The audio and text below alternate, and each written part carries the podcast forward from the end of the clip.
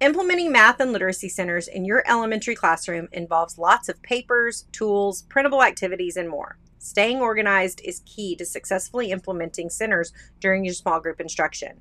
So, how do you keep all your centers organized so that you can easily plan, prep, and execute math and literacy centers in your small group block? In today's episode, I'm going to share tips for getting your centers organized so that you can calm the chaos and help you plan and prep with ease. Stay tuned. Welcome to the Teaching Made Easy podcast, where it's all about simple systems that actually work so you can finally teach and give your students bigger impact in their learning. Teaching is hard, y'all, but what if I told you that sometimes we make it harder than it has to be? I'm Farrah, CEO of Farrah Henley Education and host of the Teaching Made Easy podcast. I've been an educator for almost 25 years, and to say I've seen a thing or two is an understatement. I know how much you pour your heart and soul into your students and your classroom, and I want to help you find some simple ways to have a bigger impact without breaking the bank or spending all your free time focused on school. You don't have to be a Pinterest teacher to be a great teacher, and that is what this podcast is all about. So grab your favorite beverage, head out on that walk, or just soak the day away in a bubble bath. But sit back and let's enter the world of teaching made easy. What's kicking educational rock stars? Welcome back to another episode of the Teaching Made Easy podcast. I'm Farrah, the Center Fairy, your ultimate source into the wonderful world of simple classroom systems that actually work so that you can finally get back to what you love teaching. If this is your first time joining me here on the podcast, welcome. I'm so glad you found us here on your favorite podcast listening platform and allowed us into your earbuds. And if you're a returning listener, welcome back and get ready for another episode of helpful tips and strategies to just, you know, make your teacher life easier. We try as teachers to be as organized as possible. We do this because it makes planning and prepping so much quicker and easier. There are so many wonderful storage options out there for your math and literacy centers, but today I'm going to share some of my favorites and I'm also going to share the ones that I have found to be the most helpful and easiest over the years. First, we need to talk about manipulatives. We have math manipulatives and literacy manipulatives that our students may need to use inside their centers. I personally only include manipulatives if absolutely necessary inside my centers because they often turn into toys and a distraction no matter how many times I go over the rules of using them. I usually reserve manipulatives for use at my small group table when the students are there with me in front of me.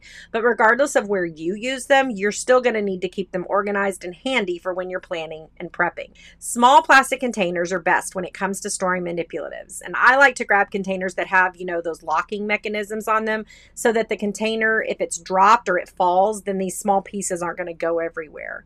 I see a lot of teachers using like open topped boxes for manipulatives, but that is like it makes my anxiety go through the roof because students are going to trip and fall and they're going to be everywhere and it's just a, even a bigger distraction. Often you can find these small plastic containers like at places like Walmart or the Dollar Tree, but for convenience, I like to order them off Amazon and I'll get the like one to one and a half quart boxes with locking lids and they are the perfect size for most manipulatives that you're going to have. I'm going to share some links to some of my favorite in the show notes. Now, when your center activities aren't in use, you have to store them somewhere because I remember a time when I had all these random center activities that I'd use just laying on shelves, inside filing cabinets, on my desk, all over the place, literally. I mean, I can't be the only teacher. And if you're that teacher only a couple weeks into school now, that by the time that I'm recording this, that is like my desk already looks like a bomb blew up on it. Listen, I feel you. I totally get it. And the fact is, is that when it came time to plan and prep my centers for the week, I couldn't find anything. And I was often left having to just search my computer for the files, print them again, laminate them, cut them, you know the drill. And then I had like doubles of everything. I knew I had to have my centers organized so that I could easily find them when I was planning, but I also knew that it had to be a simple system. Otherwise, I wasn't going to keep up with it. When storing my centers that aren't in use, I use 12 by 12 iris boxes that are meant for scrapbook paper storage. I get these on Amazon as well. Um, I'm going to leave links into the show notes uh, so that you can find the ones that I use. And I like to have 12 for math and 12 for literacy. Although I didn't start this way because they can can be pricey, but they are worth it. I often waited for sales that would make them affordable, and I could often find them at Michael's or Hobby Lobby as well. But again, even on Amazon, several times a year, they're going to be on sale and you can find them pretty inexpensive. I labeled each one of the containers with the 12 months of the year. And again, I had one set for math and one set for literacy. Now, these boxes became the home for my centers when they weren't in use. I stored the individual activities according to the month I was most likely going to be using that activity. I tried sorting things based on the skill or based on the standard um, and so forth. And I found that I was having to pull too many boxes and it made it much more difficult. And the reality is, is if you're teaching a grade level, then you're usually going to be teaching that skill or putting that skill into centers around the same time. Um, it doesn't mean that there weren't often times where I went, hey, last year's group, this I activity we were doing in October, and this year I'm having to do it in November because I've got a, you know, a group that's behind. So it, it still happens, but not nearly as often. And it was way easier just to store them in the month I was most likely going to be using that activity in. And then when it came time for planning, I just grabbed that month's box and I planned. Each week when I needed to switch out my centers, I could easily place the centers back into the monthly box and grab new ones. This also meant that if I was storing the boxes at home because I didn't have very much space in my classroom, I only had to carry one box back and forth each month to school. Now, if you're looking to get your centers organized, you can check out my free guide, Three Steps to Organizing Your Math and Literacy Centers by clicking the link in the show notes. This is also going to get you on the wait list for the next time I open up enrollment for my Learning Centers Made Easy Masterclass. And I'm going to be sharing some great tips and resources for your literacy centers right into your inbox.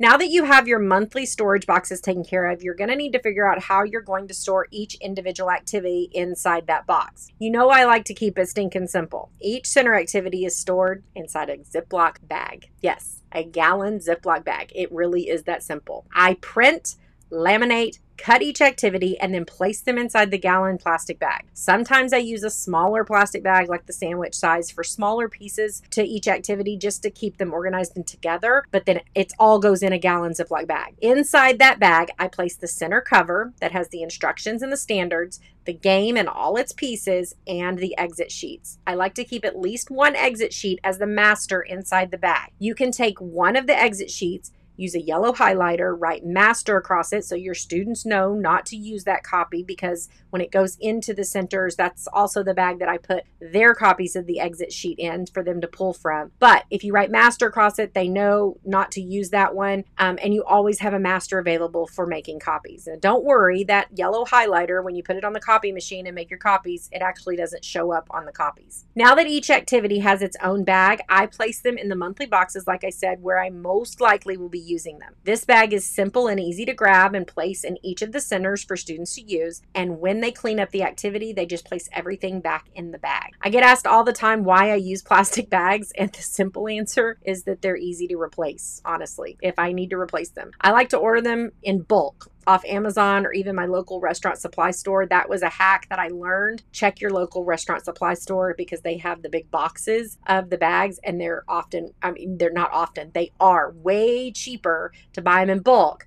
than purchasing like, you know, 36 in a box at Walmart. So that's your that's your teacher hack. Then if i needed a new one because a bag got torn i was not worried about trying to find a container that matched the other ones that i had or um, not having anything on hand because i had plenty of plastic bags. And i even taught my students how to replace it themselves. They knew where they were. They could go to the cabinet. My center bosses could just go grab a new one and switch it out and i didn't even have to worry about it. Next step is putting the activities out for your students. I'm not going to be sharing in this episode how i run my rotations. I have several blog posts and episodes on that. But I am and I am also going to be talking about that really really soon. But I am going to share how I put activities out into centers to keep them simple and organized. So each week when I'm planning and prepping centers for my students, I grab the monthly box and I pull any activities that I'm going to be using. So I typically have 5 rotations with me at the teacher table being one of them, which means I'm going to need 4 centers for independent activities. This means I'm going to need 4 centers for independent activities. I purchased 4 extra 12 by 12 iris boxes to use inside the student centers. I add the activities I pulled from the monthly box, place them bag and all inside the box that goes into the center.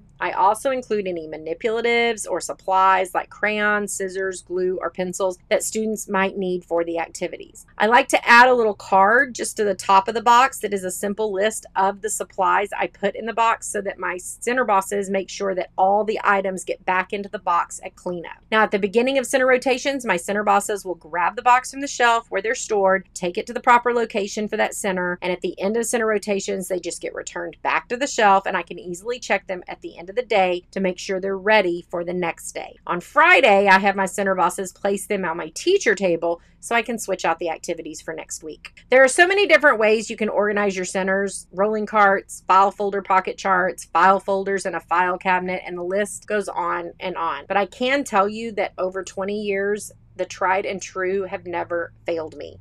And that was the iris boxes and the plastic bags. Having one set for math and one set for literacy also means that you have lots of room to store our volume one and volume two center activities, as well as our expansion packs that are coming out. Yay! And each one of those is going to be plenty for your K 5 classroom throughout the year. Now, if you're looking for activities to use in your math and literacy centers that are going to help eliminate the er, interruptions at your small group table, check out those K 5 math and literacy centers inside our shop. I'm going to leave a link in the show notes. Now, if you're looking for more tips, strategies, strategies and simple systems take back into your classroom to make your teacher life easier, check out the other episodes of the Teaching Made Easy podcast on your favorite podcast listening platform. Don't forget to subscribe to the podcast and check the show notes for any links to any of the resources that I've mentioned in today's episode. If you haven't done so already, we would be extremely grateful if you would jump over to your favorite podcast listening platform and leave us a five star review because reviews help educational rock stars like you, my friend, find the podcast and help us have a greater impact on teachers teachers and students around the world. We also want to hear from you and would love it if you would shoot us a DM over on Instagram and let us know if you thought this episode was helpful. If it was, take a screenshot and share it on Instagram. Be sure to tag us at Farrah Henley Education and tag your teacher bestie so they can benefit from the tips too. Thanks for listening and keep being an educational rock star. And that's a wrap.